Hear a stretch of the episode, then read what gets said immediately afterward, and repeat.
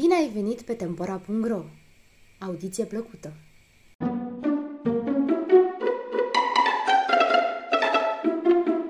Soldatul roman, poveste din Lazio. Au fost odată trei soldați. Într-o bună zi s-a hotărât să pornească toți la drum. Unul era din Roma, unul din Marino și altul din Aricia. Tot umblând așa pe câmp, iată că se făcu noapte. Primul spuse, băieți, hai să căutăm una de post. Și ceilalți doi, să căutăm. Și mergi și mergi până ce de dură de un graj gol.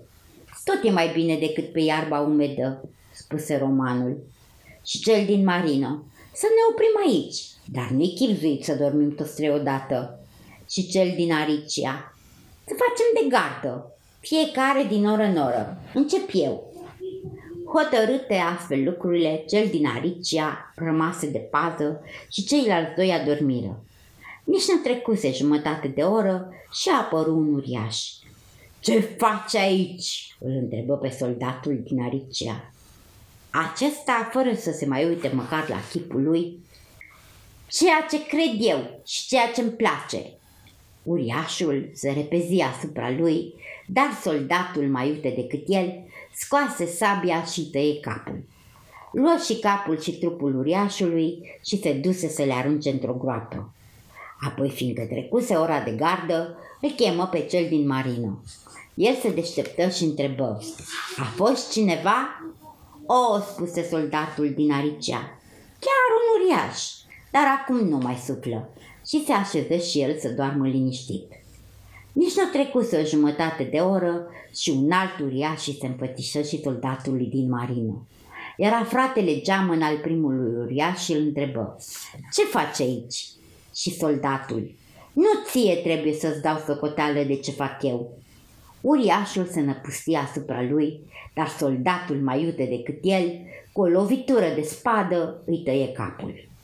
Îi adună apoi și cap și trup și le aruncă într-o groapă. Când se întoarse, începu să se gândească. Mai bine să nu-i spun nimic fricosului acela de roman. Dacă simte miros de hoituri de uriaș pe aici, fuge de rupe pământul. Se sculă și romanul. Ți s-a întâmplat ceva? Și soldatul din Marino. Nu, nimic, poți fi liniștit. În timpul gărzii romanului, iată și al treilea uriaș. Ce faci aici? Și romanul. Ce-ți pasă? Apri ca fulgerul, nici nu l-a lăsat bine pe uriaș să se advârle împotriva lui, că și scoase sap, spada și tăie capul. Lua apoi capul și trupul și se duse să arunce totul într-o groapă. Gândindu-mă mai bine, își spuse el, de ce să nu văd eu de unde a venit uriașul acesta? Și îl lăsă pe tovarăș și să-i adormiți și o porni la drum. Și mergi și mergi până ce dădu de o căsuță cu una dintre ferestre luminată. Se apropie și se uită pe geam și văzu trei bătrâne care vorbeau în jurul unui foc. A sunat de miezul nopții, spunea una, și bărbații noștri încă nu s-au întors.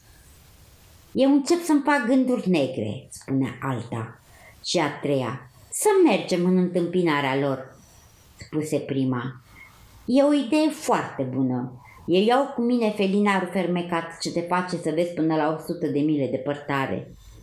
Eu, spuse a doua, iau spada care dintr-o singură învârtitură ucide o armată întreagă. A treia spuse, iar eu iau pușca în stare să omoare și lupaica ce face de gardă la palatul regelui. Și începură să coboare scara. Romanul se așeză în spatele porții cu spada gata de atac.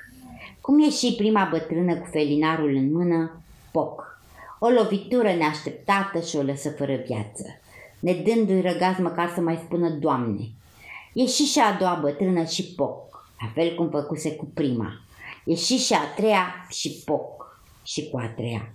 Când soldatul se convinse că cele trei babe porniseră pe lumea cealaltă, luă felinarul spada și pușca.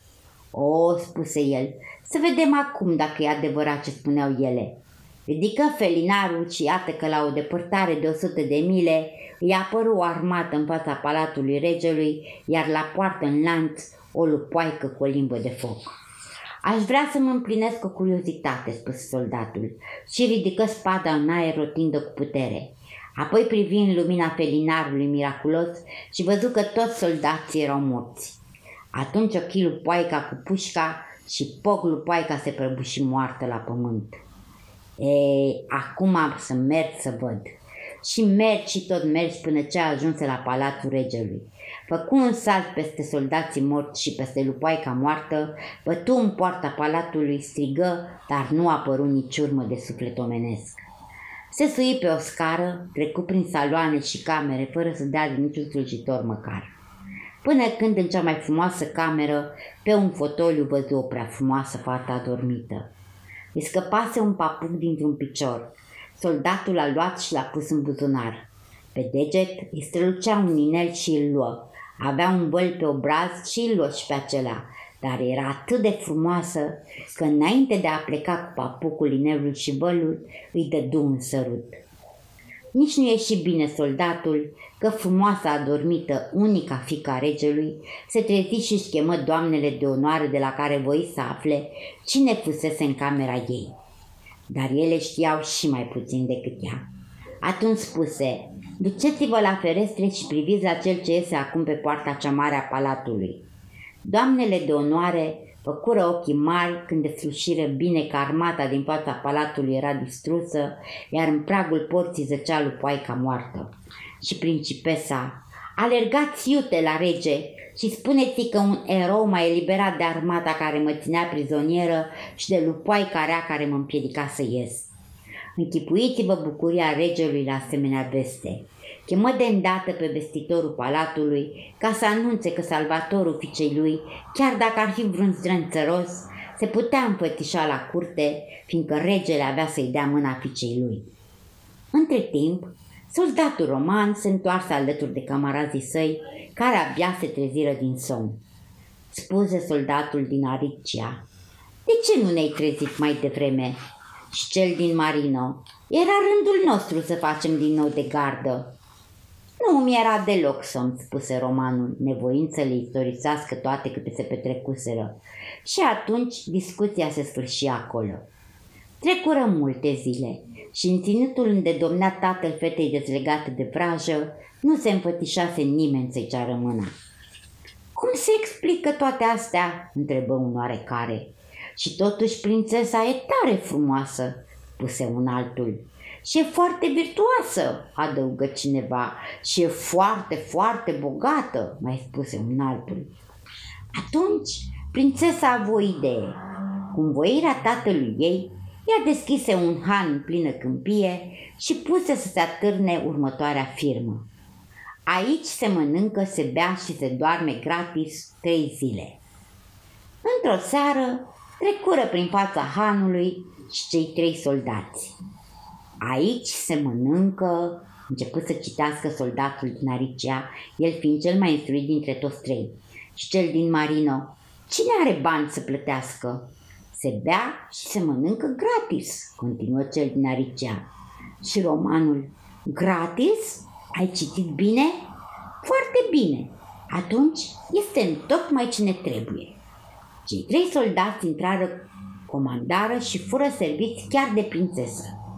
Ajungi la fructe, prințesa întrebă. Voi care colindați prin lume, ce noutăți aduceți? Cel din Marino, fiind cel mai buraliv, povesti spraba sa curiașul și cel din Aricia, ca să nu mai fie mai prejos, povesti și el întâmplarea sa. Și dumitale, se adresă prințesa soldatului roman, nu ți s-a întâmplat nimic?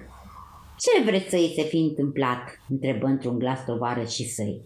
Este atât de sperios că dacă zboară noaptea vreo muscă mai tare, el o ia drept un monstru zburător. Ei bine, spuse romanul atins în mândria lui de soldat, dacă vreți într-adevăr să știți ce a fost, aflați că am omorât și eu un uriaș, ba chiar am făcut și mai mult, și istorisit din fira păr toate pățaniile lui. Închipuiți-vă mulțumirea fiicei regelui Și vălul, inelul și papucul pe care i le-ai luat fetei, le mai păstrezi? Cum să nu? răspunse romanul și puse pe masă toate trei lucrurile. Iată papucul, iată inelul, iată și vălul. Fiindcă băuse un pahar mai mult, romanul căzu într-un somn adânc de îndată ce termină ultimul cuvânt. Și prințesa îi spuse băiatului de la Han. Du-l te rog în camera pe care am pregătit-o și execută în tocmai poruncile mele. A doua zi de dimineață, romanul se trezi într-o cameră princiară. Se dădu jos din pat să se îmbrace și găsi un costum de prinț adevărat. Uimit, sună clopoțelul și trei baleții se prezentară în livrat de mare ținută, întrecându-se care mai de care în referențe. Și al doilea, v-ați odihnit bine? Alteță, spuse primul, este o zi minunată. Și al treilea, ce comandați pentru micul dejun? Romanul se uită bine la ei, apoi spuse, ce alteță și iar alteță! Redați-mi uniforma mea și să-i sprăvim cu gluma. Și ei, baia este gata, eu vă rad, eu vă piaptăn și vă parfumez. Vreau uniforma mea, insista romanul. Vreau să-mi rebăt tovarășii. Tovarășii dumneavoastră vor veni imediat. Alteță, îi spuneau valeții. Și unul îl târa spre cada de baie, altul spinteca aerul cu briciu și altul destupa tot felul de sticle de parfum. Romanul se lăsă în voia lor și ei începură să-l stăpânească, să-l radă, să-l pieptene, să-l parfumeze. Apoi îl îmbrăcare cu costumul de prinț și introduseră în cameră pe cei doi soldați, prietenii lui. Cei doi, văzându-l atât de schimbat, rămaseră cu ochii holbați și începură să-l întrebe. Cum de arăți astfel? Poate știți voi, le răspunse romanul. Eu nu. Vă voi spune eu adevărul, spune regele, care intră chiar atunci în cameră urmat de prințesă. Fica mea era vrăjită de o strigoaică și acest tânăr viteaz a salvat-o.